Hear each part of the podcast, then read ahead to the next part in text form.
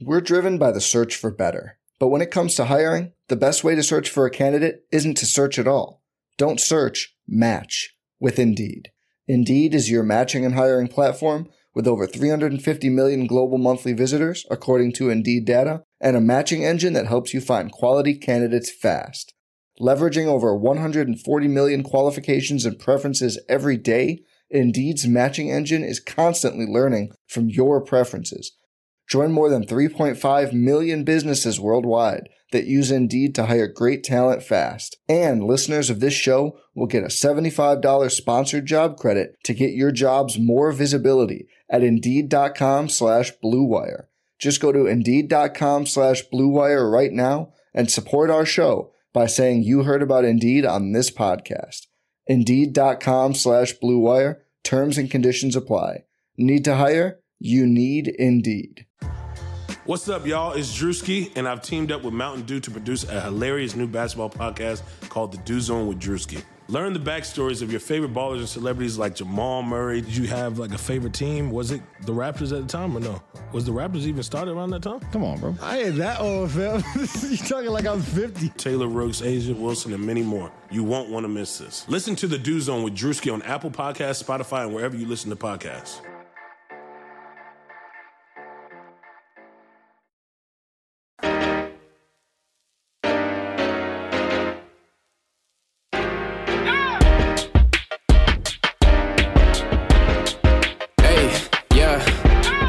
Feel like Kobe in the fourth quarter. This is the Dane Moore NBA podcast brought to you by Blue Wire Podcasts. After a Timberwolves win, only been able to say that 11 times this year. And I have never felt more like I was lying saying it. Technically, the Timberwolves did win 107 101 against the Houston Rockets on Friday night, but the weird part is that the Rockets had that same 101 point point total with 7 minutes and 31 seconds left in the game. They didn't score the rest of the way. Houston went 15 straight possessions to close that game out without scoring. 15. The Wolves scored 22 points over that last seven and a half minute stretch, so it was a 22 to nothing run to close the game. I just rewatched those final 15 possessions for the Rockets, and I wouldn't exactly say the Wolves shut them down. I don't know, like I'd give it a give it a B. I'm just going to run through what these 15 possessions were. Remember, when this started, the score was Timberwolves 85, Rockets 101. First possession, kick the ball, shot clock violation. Second possession, Wood isolates on McDaniels, misses on the drive. Third possession, turnover by Wood on the exchange with Augustin. Fourth possession, Wood drives and kicks to Wall, Wall misses the three.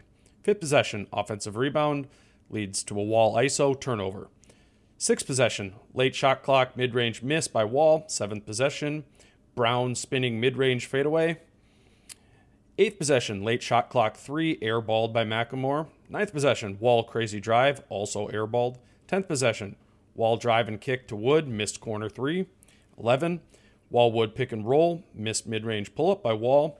12th possession, Wood isolates on Cat, it's an ugly miss. 13th possession, another crazy wall drive that is missed. 14, Wall drives again to the rim, misses again. And the 15th and final possession, Wall drives and he kicks it off his foot. So they bookended their possessions with kicking it out of bounds. I mean, it was the Wolves did some good stuff, but that was pretty bad. It was more where the Wolves, I guess, if you want to say, won the game. They did it more on the other side of the ball. They rattled off 22 points on their final 16 possessions down the stretch. And uh, what I found really encouraging was that it was it was all through Cat. You know, it was either you know his offense through post ups for Cat, um, where he was you know either scoring himself or finding McDaniel's on a cut, or you know or Juancho. Juancho had an offensive rebound off of a Cat post up. Uh, you know plays like that. Otherwise, Cat made a couple threes. It was it was a good offensive run. I don't know if I would call it a good comeback, but it was a comeback. Um, after the game, Cat, who had 14 fourth quarter points, said it was nothing to celebrate. We won the game. It's great, but we didn't deserve it. We, you know, we, we shouldn't feel like it.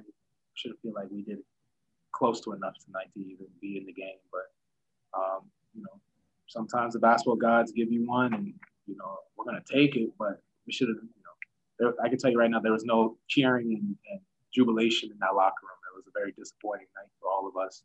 Uh, you could you could sense it right after the game. We didn't we didn't have that. Oh, we won, kind of you know, uh, jolly. You know, we didn't have all of that. No, we didn't even play music. We knew what it was. We knew we didn't play well tonight. Um, you know, but tomorrow's another night to come out here and show that we deserve to have one tonight. How did you kind of manage the frustrations from early in the game, when whether it was not getting calls or just the sloppy execution? How did you kind of try to set that aside and keep your mind clear enough to make that final push? The game's the game. It's gonna, it's just gonna play itself out. You know, just stay composed and you know, be ready. You know, if I got a chance in the fourth quarter to uh, do some damage, I was to do my best to do it and flip a switch. And um, I got a chance. My teammates gave me a chance. Um, you know, they were, you know, that last eight minutes showed what, the, know, what this team truly could be when we're engaged and locked in at another level. Um, it ain't easy to do what, what we did. Make them not score for the last eight minutes, 22 overrun. That's that's not easy, and that's not a, you know, that's not something that happens every day, but we showed that we could be a special team when we want to be. But you know, we got to do it for 48, at least more than eight minutes. You know, I mean, let's just start with more than eight, and then let's get to 48. But we got to start building now uh, the foundation and what the standards of this team will be. Obviously, one of the foundations of this team is Anthony Edwards, and Edwards was off the floor for the entirety of that 22 0 run. He was benched to close the game again. And actually, when Edwards came off the floor midway through that fourth quarter, is, is when the Wolves' comeback began. When Edwards checked out with seven minutes left, the score, again, was 85 to 101. And that's when the Rockets started kicking the ball around. So, I mean, I don't know. I don't think Edwards would have killed the defense, but I thought Edwards' absence was meaningful on the offensive end because then the offense started going through Cat. I mean, if Edwards would have been out there, it probably would have been more of what we saw in the first three and a half quarters of the game, where Edwards only had 12 points tonight, and it came on four of 17 shooting, two of 10 from two, two of seven from three, and that's kind of becoming a trend. I mean, since Edwards had that awesome 42 point performance against Phoenix, it's now been four straight stinkers from him. In those four games, Edwards has shot 13 of 40 from two that's 33%. And 10 of 34 from three. That's 29%. And statistically, he's regressed back to, you know, what he was doing at the beginning of the year and actually even worse. According to Chris Finch, you know, this is due to the fact that teams are now, you know, they're planning for Edwards. They're they're being more intentional about taking him away. And the reality of the situation is Edwards isn't adjusting to that new challenge. Here's what Chris Finch had to say about Edwards' performance tonight. You know, Anthony had kind of a rough shooting night. On nights where he's not shooting the ball well, what do you want to see from him on the floor to be an effective player? You know, he's got to go quicker. You know, he has to turn corners quicker. He's got to, you know, try to beat the beat the coverage with his dribble. He, you know, I thought he was aggressive early, but but just because he's not been successful getting to the to the rim for the finish, you know, he can't stop going. Um, you know, we talked to him throughout the game about that. And listen, you know, he's he's you, you don't throw up the type of numbers he's been throwing up and then not see more more coverages. I mean, in the beginning of the season, I guarantee you at shoot around and game preparation, our opponents were not talking a lot about Anthony Edwards. I guarantee you now they're spending a significant amount of time about how to stop him. And this is part of his growth curve. He has to re- learn to see what's in front of him and then make the next adjustment or figure out how to go quicker before they load up on him. This is a tricky time for Edwards to be struggling. I mean, Malik Beasley comes back tomorrow. That is going to cut into Edwards' usage. You know, a usage he already is, you know, quote unquote, not deserving, you know, due to how inefficient he's been on that shot volume. I mean, Beasley's coming back and he's going to get his 15 to 20 shots per game when he's back. Because, I mean, it's Malik Beasley. You know he's going to come out firing whenever he has a chance. And, you know, related to what Finch was saying about the teams preparing for Edwards, I mean, maybe maybe Edwards becomes slightly less of a focus of the opponent's you know defensive game plan. I mean, we'll see what Beasley provides in that vein, but I don't know. We're going to talk about what Beasley, you know, prov- will provide upon his return, what he was before the break, and we'll discuss that after a, a quick break. Your company's salary cap is probably tighter, and you can't afford to miss on a new hire. Every person you add needs to fit just right. Indeed.com is the hiring site that helps you find quality candidates instantly, so you can do the part you really need faster meeting and hiring great people. Indeed searches through the millions of resumes in their database to help show you great candidates instantly. With Instant Match, you see a list of great candidates with zero wait. Want our quality shortlist fast? You need Indeed. Right now, our listeners get a free $75 credit to upgrade your job post at Indeed.com slash BlueWire. This is Indeed's best offer anywhere. Get a free $75 credit at Indeed.com slash BlueWire. Indeed.com slash BlueWire. Offer valid through March 31st. Terms and conditions apply.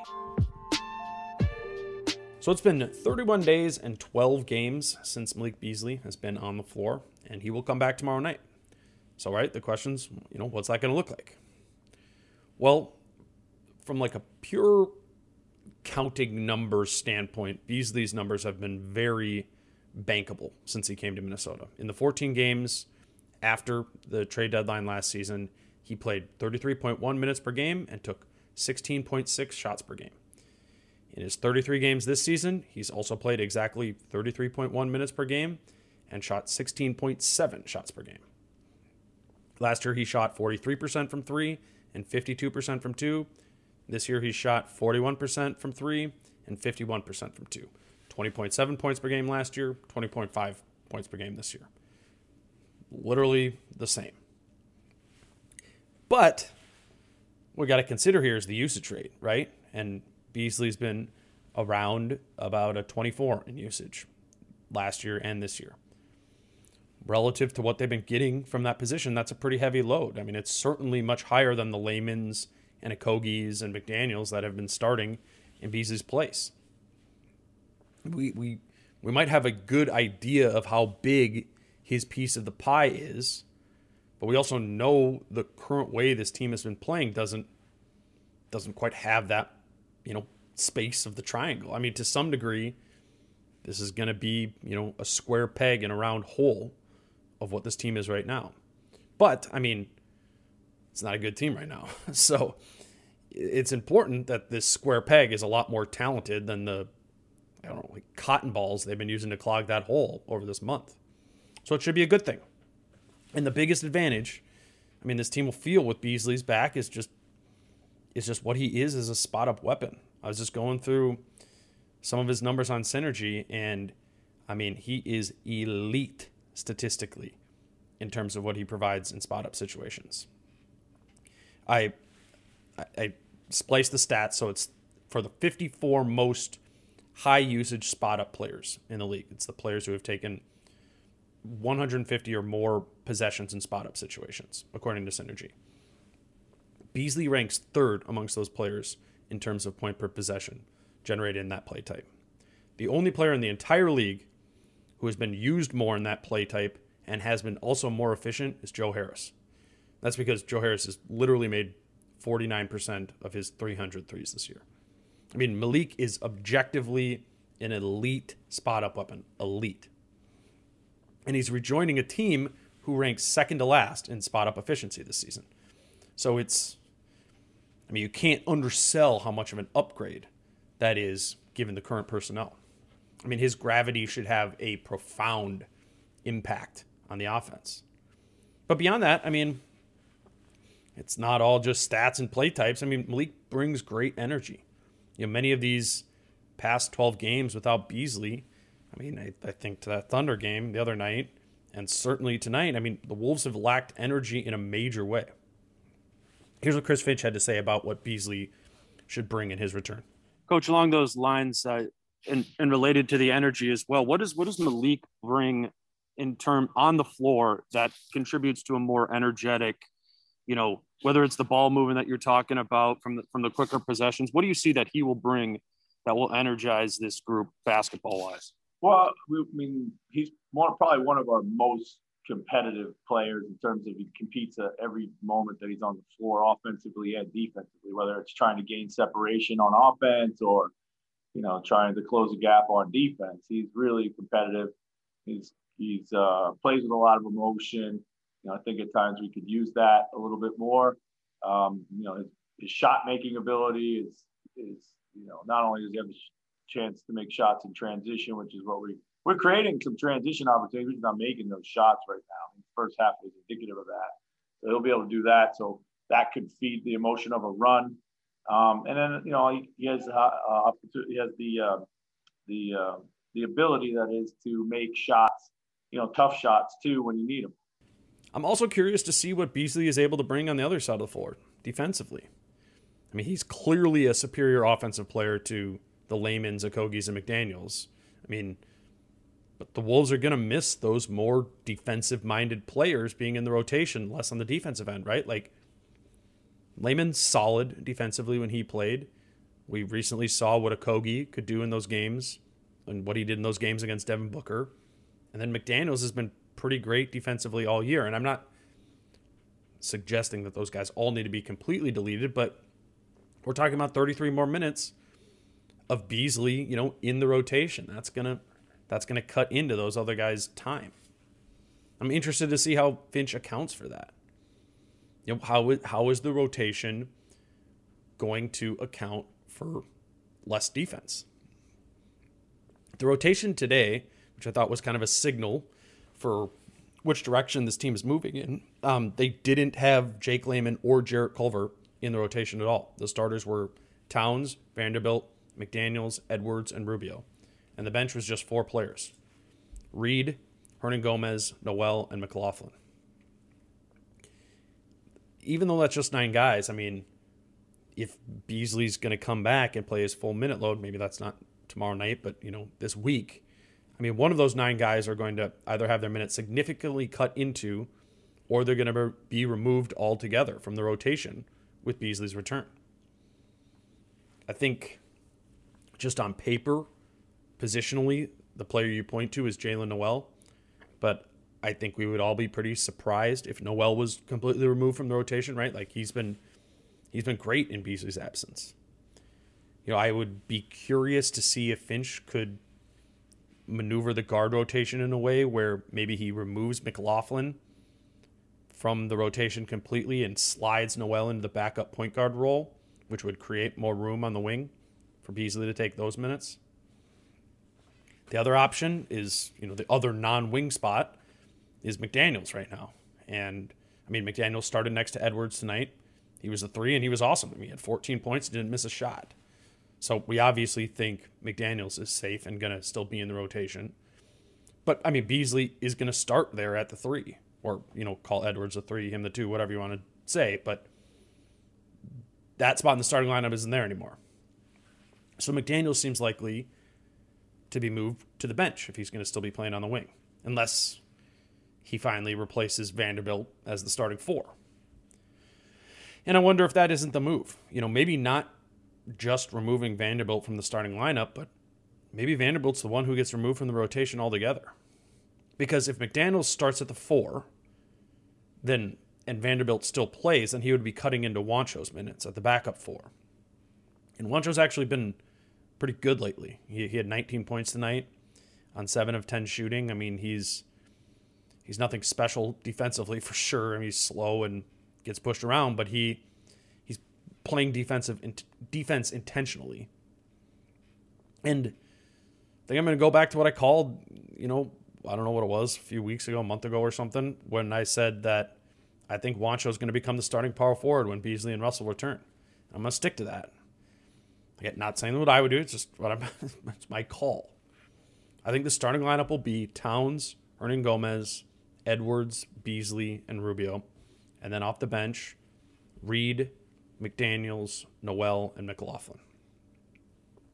I think if Beasley is back, I mean, you just have to be more intentional about defense.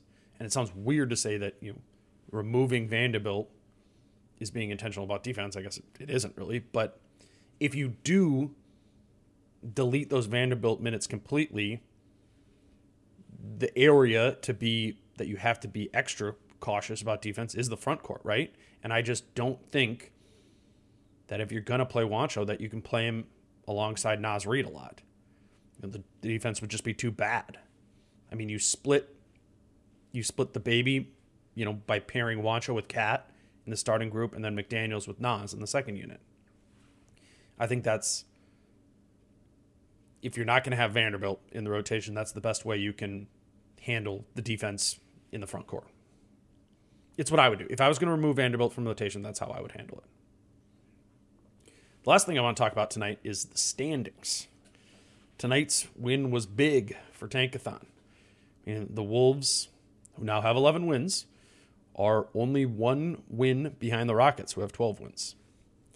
I think it's safe to say that if it's tomorrow or somewhere down the line, the Wolves are going to pass this Rockets team. I mean, the Rockets are bad. And that's fine. I mean, the odds of the Wolves keeping their pick are the same if they have the worst record, the second worst record, or the third worst record. Those three slots are all the same. You can have one, two, or three, and you still have a 14% chance of getting the number one pick, a 13.4% chance of getting the number two pick, and a 12.7% chance of getting the number three pick. That's your 40.1. So the real question for the Wolves in the standing is not if the Rockets will pass them, but if three teams will pass them. So let's just say that the Rockets are a lock to pass them. Who are the other two threats? Well, Detroit also only has 12 wins, so they're one ahead of the Wolves right now.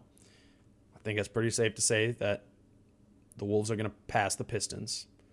So now we got one spot left in that bottom three.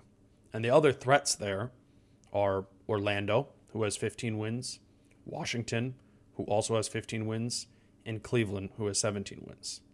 The only other teams in the mix are Toronto at 18, New Orleans at 19, and OKC, who doesn't know how to tank, who also has 19. I don't think 18 or 19 wins already is that just boosts them, so they're not they're just not a threat for the Wolves.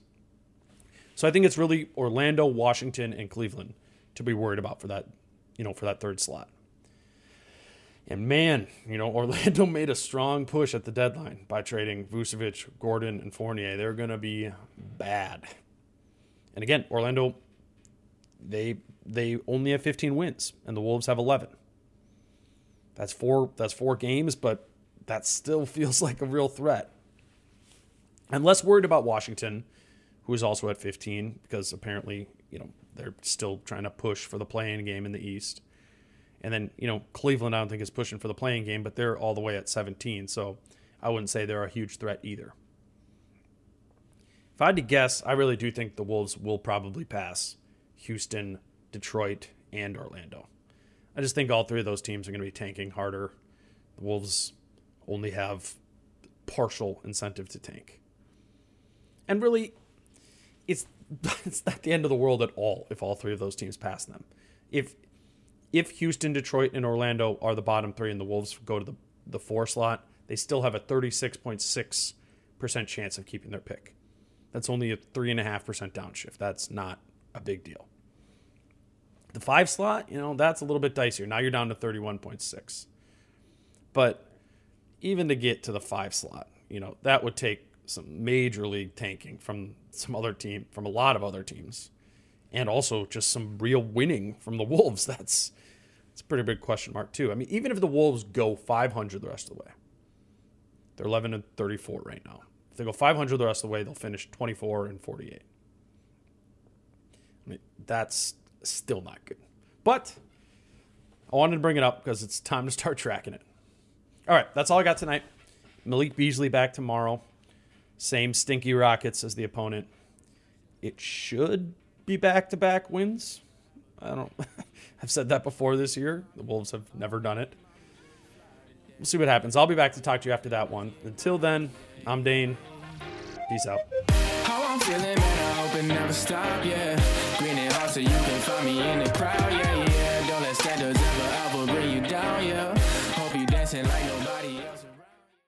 If you only have a 401k, you're not getting the most for retirement. Wait, what? Add a Robinhood IRA on top, then they'll boost it by 3%. You can do that? And if you transfer in any retirement account, you get 3% on top of that. Is there a limit to the match? No limit. Robinhood Gold gets you the biggest contribution match of any IRA on the market. Sign up for Robinhood Gold at Robinhood.com slash boost by April 30th. Subscription fees apply. Investing involves risk. 3% match requires gold for one year from first match. Must keep IRA for five years. Match on transfers subject to additional terms and conditions. Robinhood Financial LLC member SIPC.